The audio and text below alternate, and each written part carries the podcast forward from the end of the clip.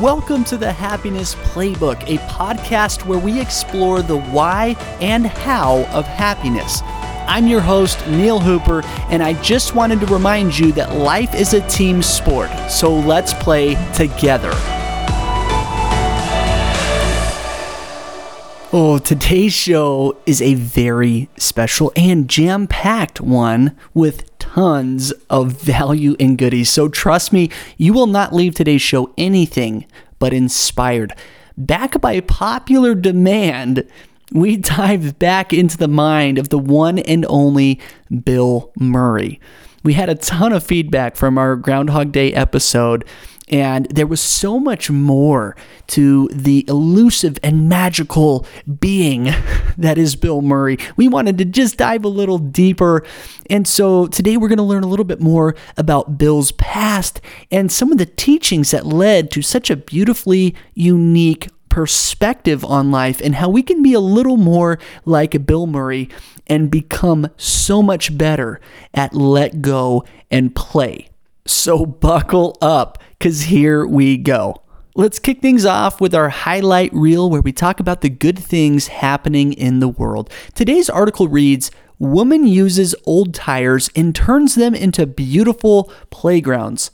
Operating under the philosophy that play is a child's right, Ant Hill Creations, a nonprofit run by Pooja Rai, has so far built 283 different play spaces using almost entirely painted tires. Located in Bengaluru, India, most of the play spaces Miss Rai designs feature large tire sculptures of cars, buildings, or animals paired with more classic elements of a playground such as swings, seesaws, and jungle gyms.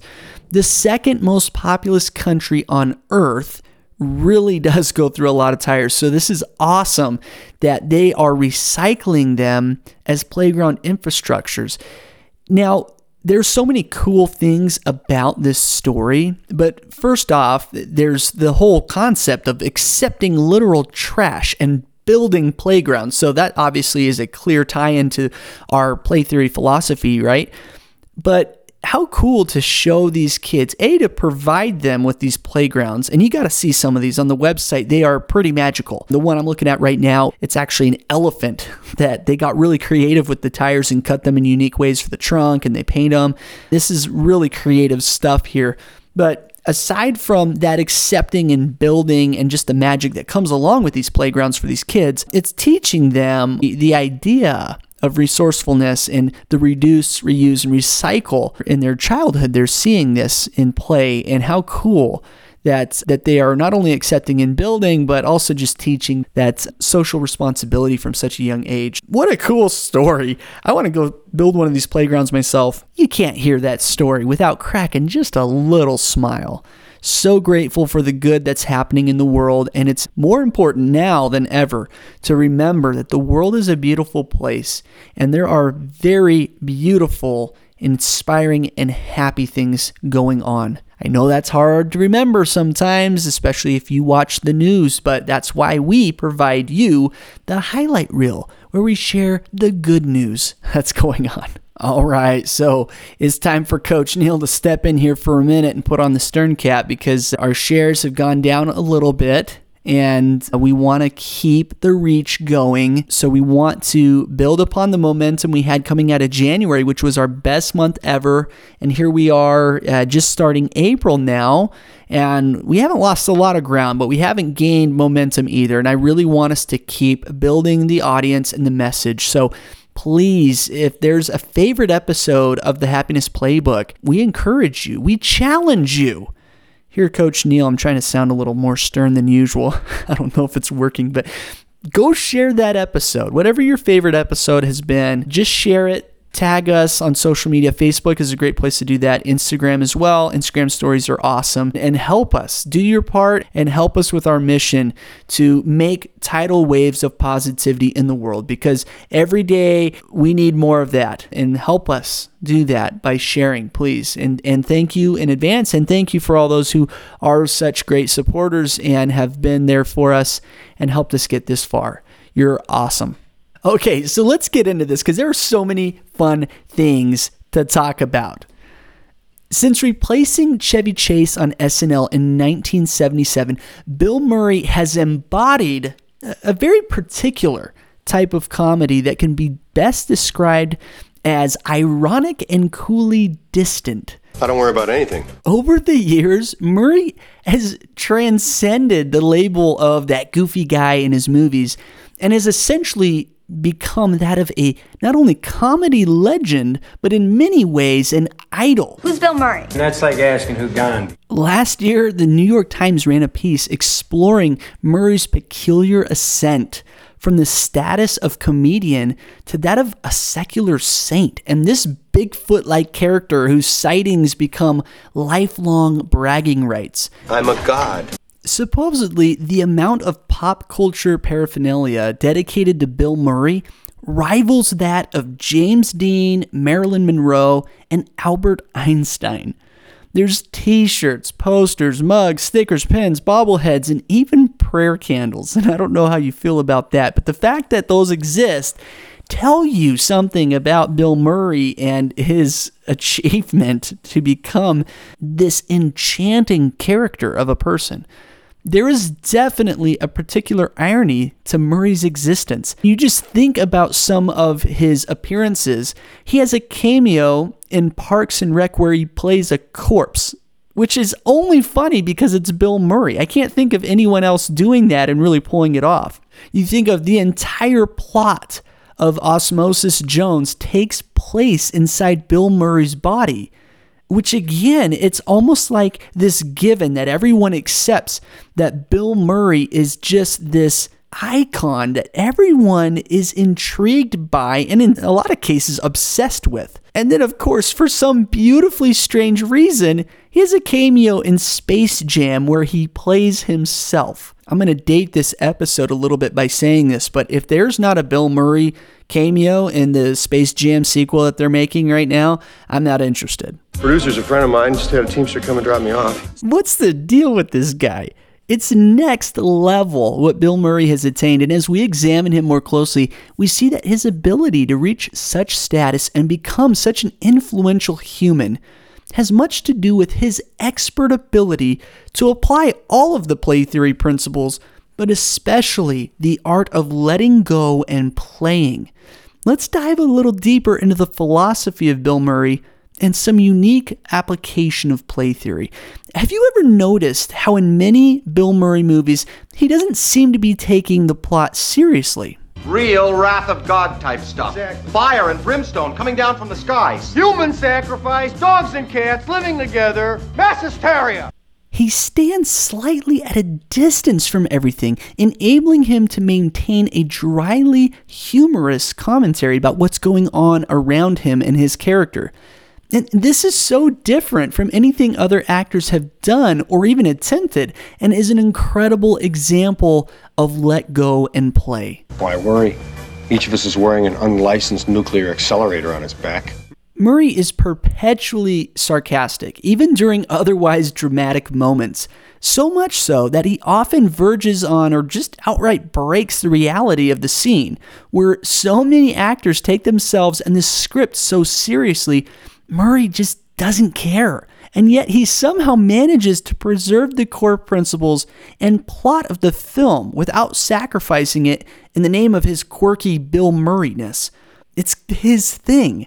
It's as if his very presence is a license to deflate the stakes of an otherwise dramatic moment. The entire premise of the movie The Man Who Knew Too Little, which is hilarious, is essentially Murray playing a man who has no personal stake in the plot surrounding him because he literally believes it is the world's most convincing game of improv. Relax, we're actors. This kind of detached, let go and play approach to his comedic irony is actually something that predates him, although he seems to have mastered the approach. Before Bill Murray, we had the Marx Brothers, where the stories they portrayed were merely there to provide some sort of skeletal structure for the jokes, and Groucho would frequently break the fourth wall. Pardon me while I have a strange interlude. This would be a better world for children if the parents had to eat the spinach. If we go back even farther, this ironic, detached kind of comedy actually goes back about 500 years, even before the Marx brothers. So, if we do our research, there was actually a Japanese player and philosopher, Zeami Motokiyo, who trained actors to conceal their intentions as they acted, even from themselves. And much later, a German playwright, Bertolt Brecht, I, I, probably butchered that name, having been influenced by Japanese theater, trained his actors to develop a style where everything on stage was acted out in quotation marks, so that every line is divorced from its intended dramatic weight. He wanted to make sure that neither his actors nor the audience fully identified with the characters on stage and what was happening. Now, before I get too intellectual on you and and lose you in the history lesson here, the purpose of this approach and style was to inspire the audience to break free of conventional thinking, to let go of the previous mental parameters and bring them a new experience to make them think again. So, what Bill Murray is doing here is just a very radical and evolved version of this same philosophy to really help people expand their mind. And Bill Murray's unconventional approach doesn't stop at the screen. As we mentioned previously, over the last few years, Bill Murray has been making headlines for crashing parties, photobombing, and just randomly popping up in people's lives. Where most actors are swarmed with security and busy schedules and are very elusive, Bill Murray seems to have also broken the Hollywood mold and let go of that metaphorical fourth wall between him and the general public. And it results in these beautiful stories and moments that you can research on your own time. We'll leave some links in the show notes for you. So, just to recap some of these delightful shenanigans he's done, in June of 2014, he turned up at the pre wedding photo shoot for a couple he'd never even met. In 2011, he turned up at Karaoke 17 in New York and joined the party of some random group and just sang with them into the night. He served as a bartender at South by Southwest on the spot in 2010 for no apparent reason. He just showed up and started bartending. And perhaps best of all, in 2009, he turned up at the construction site for New York City's new Poets House to read a poem and give out some advice to the construction workers who were constructing the building. For a big celebrity, he is also notoriously hard to get a hold of. So get this he doesn't have an agent. And he actually forces producers to contact him through a 1 800 hotline. And he only checks it a few times a year, which is which has got to be frustrating for these producers who are trying to get him on their projects. So, just what is Bill Murray up to? I have no idea. Why does he spend his time doing stunts like this instead of the typical Hollywood leisure stuff like VIP parties and buying up European villas like other celebrities? One explanation might be found in an interview where Bill Murray gets deep and philosophical, a rare but welcome occasion. In this soundbite, we hear Bill share an experience where he got a late night phone call that turned out to be a life altering paradigm shift for him. In many ways, we might conclude that this phone call inspired him down the now well trodden path of let go and play that he is so well known for. I'd like to see what I could do. I got a, I got a sort of a drunken phone call from a friend of mine's sister who I really like, and she's funny because she's really funny and she drinks a lot. she called me in the middle of the night, and I was like, "Oh boy, you know, you ever get someone call you when they're not at their best?" yes. But she was so charming and she was so lovely, and she just kept saying, "You could, you have no idea how much you could do, Bill. You, if you could just, you could do so much." And I've never had anyone talk like that, and it was funny because I it's like a, it was like a drinking phone call in the middle of the night, and I listened to to her for forty minutes or so, forty five minutes while I was, you know, I was sound asleep. But it was such a it was it was really like it came from the other side. I, I hope to remember that kind of thing. You just try to remember those things, those that encouragement. It resonated. It rang a bell inside of me, a bell that rings a lot that says, "Remember, Bill, come back." You know, remember. You know, remember. This is this is your life. This is the only one you got. As we always say to my one brother, this is not a dress rehearsal. This is your life.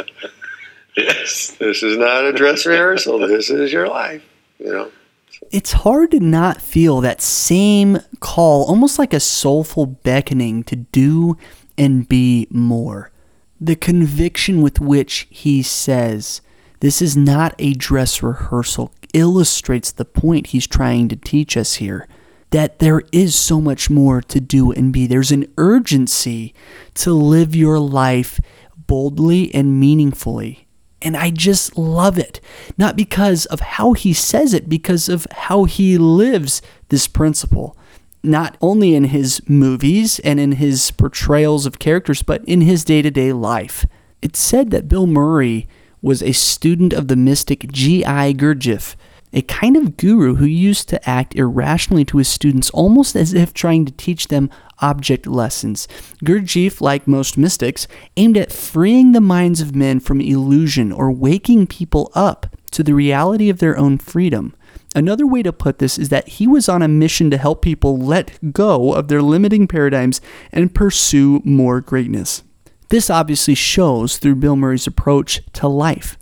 Gurdjieff was a teacher of something he called the fourth way to enlightenment, or alternatively, the way of the sly man. The sly man doesn't have to hide himself away in a monastery or practice severe self discipline, but can find the truth in everyday life. The first step in Gurdjieff's method is to divide your attention. You have to become aware of both the external world and your own inner state and then you have to refuse to get caught up in either world. The purpose of the separation is to take control over your own behavior and reactions. The sly man creates distance between the world, the self, and the self that is observing everything. It doesn't matter. It just doesn't matter. What makes Bill Murray so unique is that he turns the usual American style of comedic irony against itself, or rather against himself. The result is a bit mystifying. Irony traditionally means that the character's words or actions are clear to the audience but unknown to the character. Whereas Bill Murray takes us a step further. He gives us ironic performances wherein his characters are unaware of the meaning of their own activity, but we know that Bill Murray knows. In Ghostbusters, for instance, when the woman he loves transforms into a demon, his reaction is not what one would expect. Okay, so she's a dog. The fact that it seems outlandish for his character to react with such nonchalance is exactly the point. The audience identifies not with Bill Murray's character, but with Bill Murray, who distances himself from the stakes of the narrative. In 1993's Groundhog Day, which we dedicated an entire episode to, this ironic distance and self awareness becomes his whole character arc through each repetition. Murray's character becomes more aware, first of his surroundings, then of other people, until he's finally able to achieve some distance from himself and his selfishness and can accept, love, and find some peace in the small town of Punxsutawney. Whether you're a longtime fan or just getting on the Bill Murray bus, one cannot deny the magnetic and larger than life spirit he possesses. He's a lot of things, but ultimately, his message of sailing away from the safe harbor in pursuit of a better and more meaningful and connected life is undeniable. I'm sailing! I'm sailing!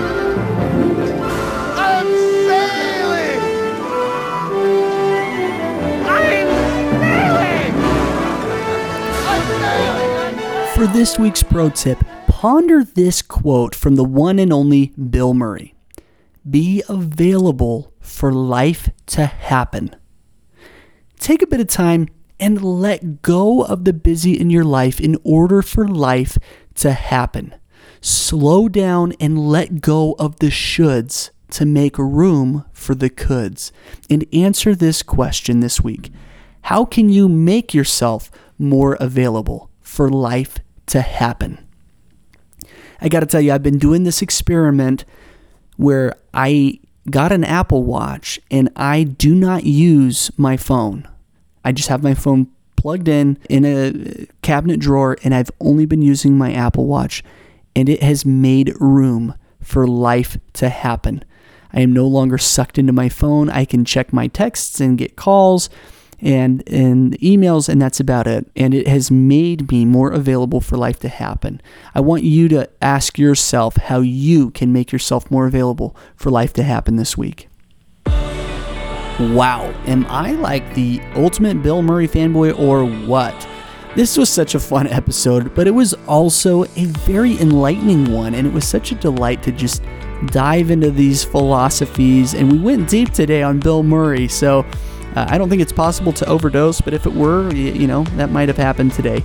I think it's safe to say that Bill Murray's whole career and intervention are an attempt to wake people up to be more consistently here, really in and really alive. Remember this week that life is not a dress rehearsal. Make yourself available. Let go of the not important stuff because nine times out of ten, it just doesn't matter. Never forget that happiness is a skill and life is a team sport. Catch you next week.